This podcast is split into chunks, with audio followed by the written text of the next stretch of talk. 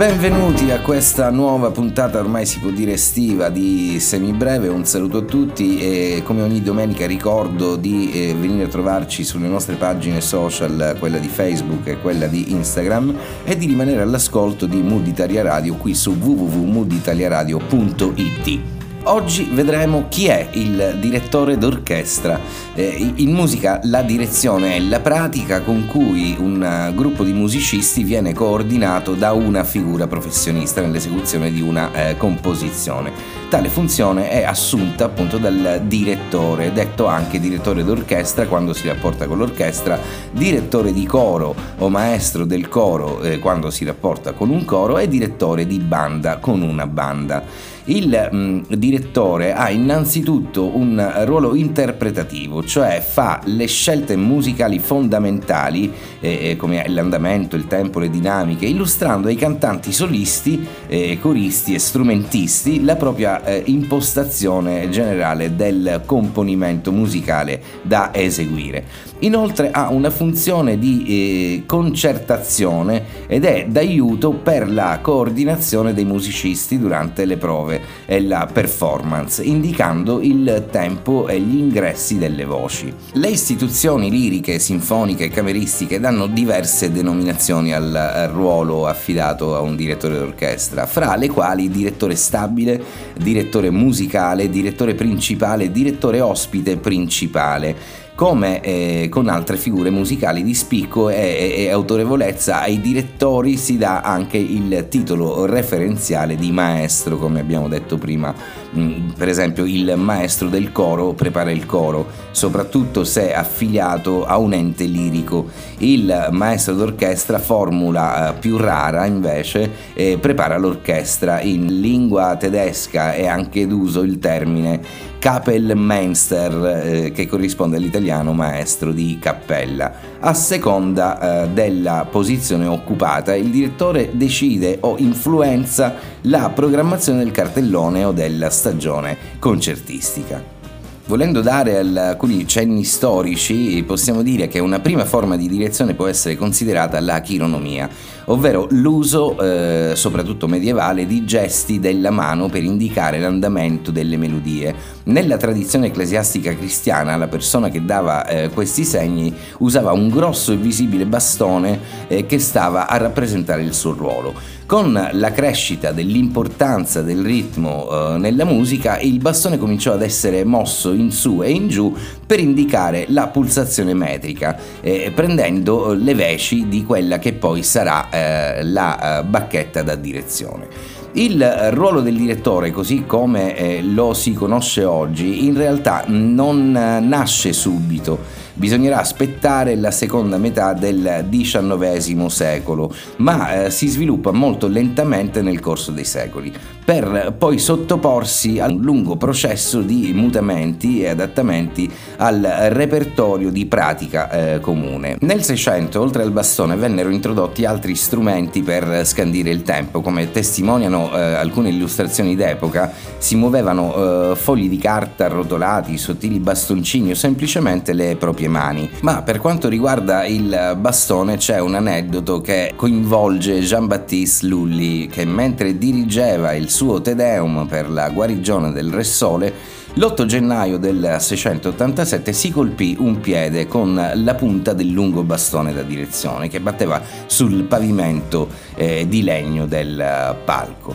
La ferita poi sviluppò una cancrena, ma lui si rifiutò di operare l'amputazione consigliata dai medici e l'infezione si diffuse in tutto l'arto interessato e il musicista poi ne morì 2 mesi dopo.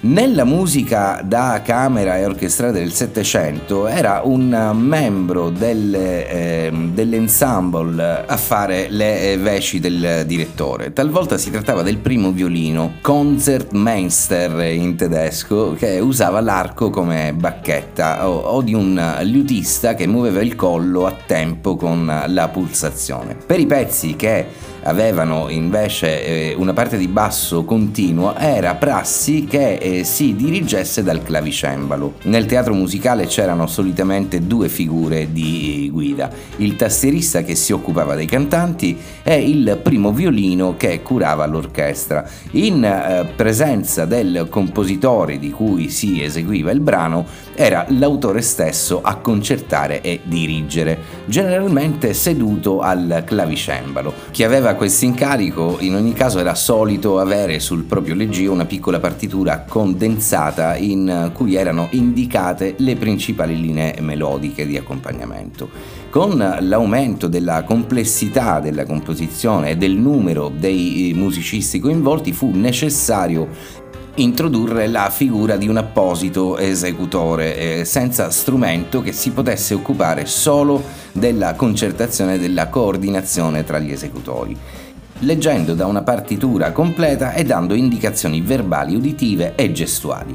Il primo personaggio formatosi come direttore d'orchestra intorno al periodo preclassico 730-750 fu Johann Stamitz, direttore dell'orchestra stabile di Mannheim, considerata la migliore orchestra di quel periodo, tanto che Mozart soggiornò nella città in varie occasioni per imparare le tecniche esecutive dell'orchestra. Il successore di Stamitz alla direzione di questa orchestra fu Christian Cannabich fra il 774 e il 798. Ma per dirigere in maniera egregia un'orchestra ci vuole tecnica. L'arte di dirigere un'orchestra consiste nel comunicare le intenzioni artistiche, tecniche ai musicisti durante l'esecuzione di un brano. Non esistono regole definite per la direzione, ma ovviamente le responsabilità di un direttore sono quelle di stabilire il tempo e le dinamiche, interagendo con i musicisti in maniera da strutturare armoniosamente il suono d'insieme. L'abilità nel comunicare e interagire con i musicisti è una caratteristica fondamentale di ogni direttore, ed è tipicamente personale e istintiva, ed è in genere accompagnata da una mimica facciale e da gesti coreografici, spesso mediante l'utilizzo di una bacchetta. Il tempo viene in genere scandito dal direttore impugnando una bacchetta, appunto, ma per alcuni direttori la bacchetta non è necessaria. Si può genericamente distinguere lo stile di un direttore d'orchestra da quello di un direttore di coro o di orchestra jazz o di banda che sia musicale, in quanto spesso questi ultimi utilizzano le mani e solo raramente la bacchetta. Le mani tracciano nell'aria delle forme che variano a seconda del metro, entriamo nel tecnico, e che si ripetono in ogni battuta. Sostanzialmente la tecnica classica del solfeggio. I movimenti verso il basso rappresentano gli accenti forti della battuta, quindi il battere, mentre quelli verso l'alto gli accenti deboli in levare. Le dinamiche pianoforte vengono invece in genere indicate mediante l'ampiezza dei movimenti e con espressioni gestuali della mano libera, insomma come se il direttore d'orchestra dipingesse in qualche modo il suo quadro.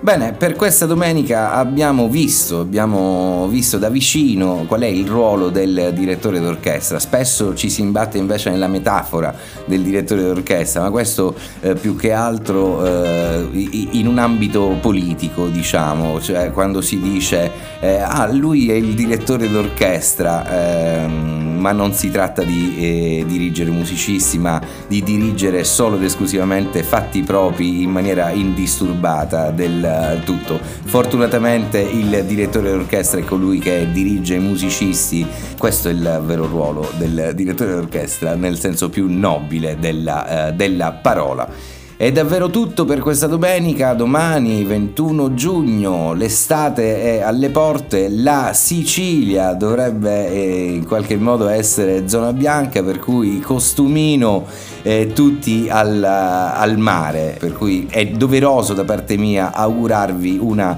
fantastica estate. Da Semibreve è davvero tutto, non mi rimane che darvi appuntamento domenica prossima alle 19. Venite a trovarci sulle nostre pagine social Facebook e Instagram e rimanete all'ascolto di Mood Italia Radio qui su www.mooditaliaradio.it. Fate i bravi, comportatevi bene, un abbraccio fortissimo, a presto, ciao ciao ciao ciao ciao.